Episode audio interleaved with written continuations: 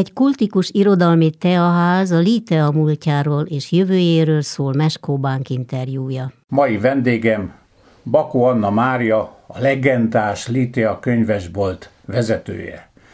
Tudni kell, hogy ez a legendás könyvesbolt a várban, a Fortuna udvarában csodálatos üvegpavilonban működött 28 évig.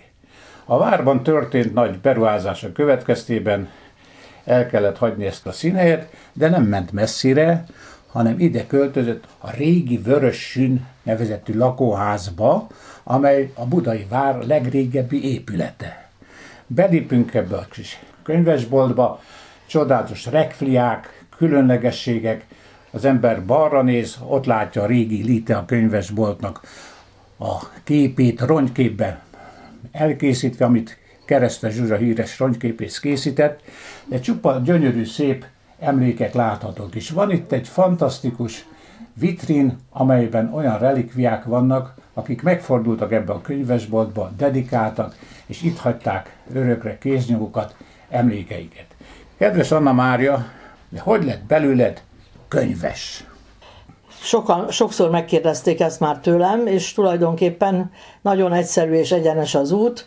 Egyrészt olyan családban nevelkedtem, illetve olyan családban volt szerencsém születni, ahol eszmélésem óta körülbelül 2000 kötetes könyvtár vett körül. Édesanyám magyar szakos tanárnő és gyógypedagógus, logopédus volt. A nagyszerű emlékű Kozmutza Flóra, I. és Gyuláné Kozmutza Flóra évfolyamtársa, jó barátnője és egykori munkatársa. Édesapám szintén első generációs értelmiségiként erdélyi parasztfiúból lett orvos, a Hajdan Zala megyében a MAORT, a Magyar-Amerikai Olajrészvénytársaság körzeti orvosa volt, illetve üzemorvosa, tehát nyitott szellemű értelmiségi családba volt szerencsém születni. Na, ez még nem jelenteni azt, hogy feltétlenül a könyvespult belső oldalára kellett, hogy kerüljek, de többszöri próbálkozásaim után, mert természetesen a két szeretett testvérem után, akik sajnos már nem élnek, én magam is szerettem volna egyetemre menni, de akkoriban ez azért volt nehéz, mert az értelmiségi származásúak egy kicsit hátrányba kerültek az egyetemi felvételnél, amivel én nagyjából egyet is értek, mert ha azonos teljesítményű munkásparaszt származású fiatal volt a konkurens, akkor én azt gondolom, hogy helyes, hogy ő került be.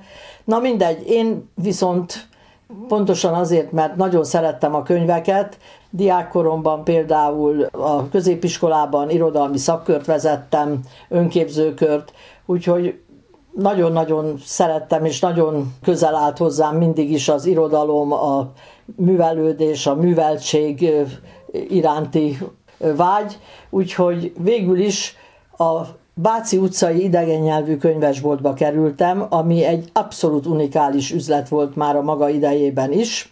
Ott voltam gyakornok, akkor még úgy hívták ezt a céget, hogy állami könyvterjesztő vállalat, és ennek a Váci utcai idegennyelvű könyvesboltja, amely az egyetlen könyvesbolt volt Magyarországon, amelyik a nyugati importot intézte.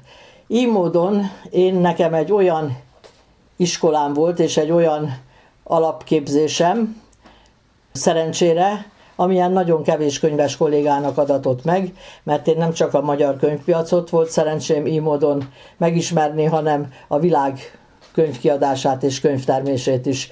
Úgyhogy innentől aztán már, ahogy mondani szokás, hétökről szekérrel sem lehetett volna elvontatni engem a könyvespult mellől ilyen előzmények után. Ami itt a kezembe került, egy csodálatos könyv, mondhatom nyugodtan ezzel a szóval, Csé Szabó Lászlónak Közel és távol című könyve, amelynek van egy dedikációja, ezt megosztom.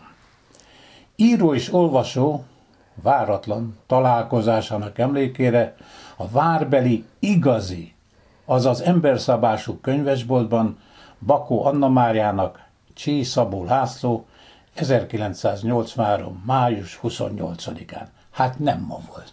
Hát ez nem ma volt, és ez a legbecsesebb emléke tulajdonképpen az én könyves életemnek, vagy hivatásomnak az egyik legbesesebb emléke.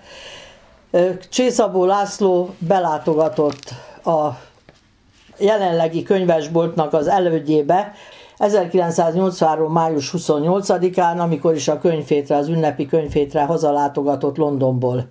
És itt sétált a várban, és belátogatott ebbe az általam vezetett kis könyvesboltba is, ahol egy nagyszerű beszélgetéssel ajándékozott meg engem, amit azóta is legbecsesebb emlékeim között őrzök, és pont akkor jelent meg ez a könyve, itt a Magvető kiadásában, Magyarországon ez a novellás kötete, és hát természetes volt, hogy leemeltem a polcról, és megkértem, hogy dedikálja, de valószínűleg az együtt töltött másfél óra után ő úgy érezte, hogy ez valóban egy különleges könyvesbolt és egy különleges helyszín. Én igyekeztem mindig is azt a boltot is, később a Lítea könyvszalont, ami egy üvegpavilonban volt, és egy csodálatos helyszín volt, és ezt a jelenlegit is igyekeztem mindig nagyon otthonossá tenni. Azt szerettem, hogy ezekben az üzletekben mindenki, aki belépett, otthon érezte magát. Karnyújtásnyira a könyvek, egy finom kávé, szóval olyan volt, mintha otthon a nappalimban beszélgetnék a vendégekkel. Így van ez ma is, és ezért nagyon boldog vagyok, és bár nagyon megcsappant a forgalom, de a látogatóknak nagyon örülök. Hát ezt meg tudom erősíteni, mert nagyon sok író, olvasói találkozón, könyvbemutatón vettem itt részt nálatok. Kik voltak olyan híres személyiségek, írók, költők, akikkel itt boldogan együtt voltál, és a könyveiket bemutattad? Egy pár nevet ebből a rengetegből. Hát valóban nagyon sokan voltak, és nagyon-nagyon szép emlékű estek zajlottak ott a Líteában. Hát például, mit mondjak, az egyik legmegrendítőbb szépségű est volt a Lőrincze Lajos utolsó könyvének a bemutatója. Ő már akkor nagybetegen kórházban feküdt, de hála a Jóistennek még megérte, láthatta a könyvét nyomtatásban. Akkor fel is hívtuk a könyvbemutatóról, nagyon örült ennek, és néhány nap múlva sajnos elvesztettük és meghalt. Hasonló emlékem van például az első Wass Albert könyvbemutató nálunk történt. Mi akkor az idős mestert felhívtuk Floridában a születésnapján, mert ez a születésnapján volt, január 6-án ez a bizonyos könyvbemutató. Ugyan már nagyon gyenge, elhaló hangon beszélt velünk a telefonban, nagyon örült. Tulajdonképpen én azt gondolom, hogy az volt az antré, tehát az volt az ő hazatérésének az első állomása ilyen formán a Lítea könyvesboltban történt könyvbemutató. Aztán ugye egy év múlva sajnos meghalt, tudjuk, hogy milyen szomorú körülmények között. Na de, hogy vidámabb dolgokat is mondjak, csodálatos volt például Jókai Anna valamennyi könyvbemutatója, de hát már eleve az író maga egy fantasztikus garancia. Ahogy szoktam mondani, hogy nagyszerű a lagzi, ha szép a mennyasszony. Az egyik legsikeresebb és legnépszerűbb és legszeretettebb hazajáró szerzőnk például Sárközi Mátyás. Éppen most volt egy hete a legutolsó könyvének a bemutatója. Az ugyan már lenn a Vízivárosban, a Jókai Anna kulturális szalonban, hiszen most már nincs a Lítea könyvszalon, tehát nagy létszámú rendezvényeket nem tudunk tartani. Itt azonban, ebben a kis otthonos könyvesboltban már volt rá példa, és én ezt szeretném is folytatni, ilyen 15 tagú asztaltársaságokat hívok össze egy-egy érdekes könyv megjelenése kapcsán, és hát most is például egy hasonlóra készülünk majd, tehát itt is van mód arra azért, hogy társasági életet éljünk, és hogy az irodalom és a könyvek és az építő szép gondolatok mentén összejöjjünk, és szeressük egymást. Kedves Anna Mária, nagyon szépen köszönöm neked ezt a beszélgetést. Kedves olvasónak, látogatónak figyelmébe ajánlom, és a könyvesboltnak két neve is van, a Budai Krónika, és a másik a Lütli Lítea. Ezt még gyorsan szeretném megmagyarázni. A Lütli Lítea azért kellett, mert nagyon sok külföldön élő magyar vevőnk is volt, külföldi visszajáró vevőnk is volt, tehát hogy lássák, hogy ez még a Lítea maradványa.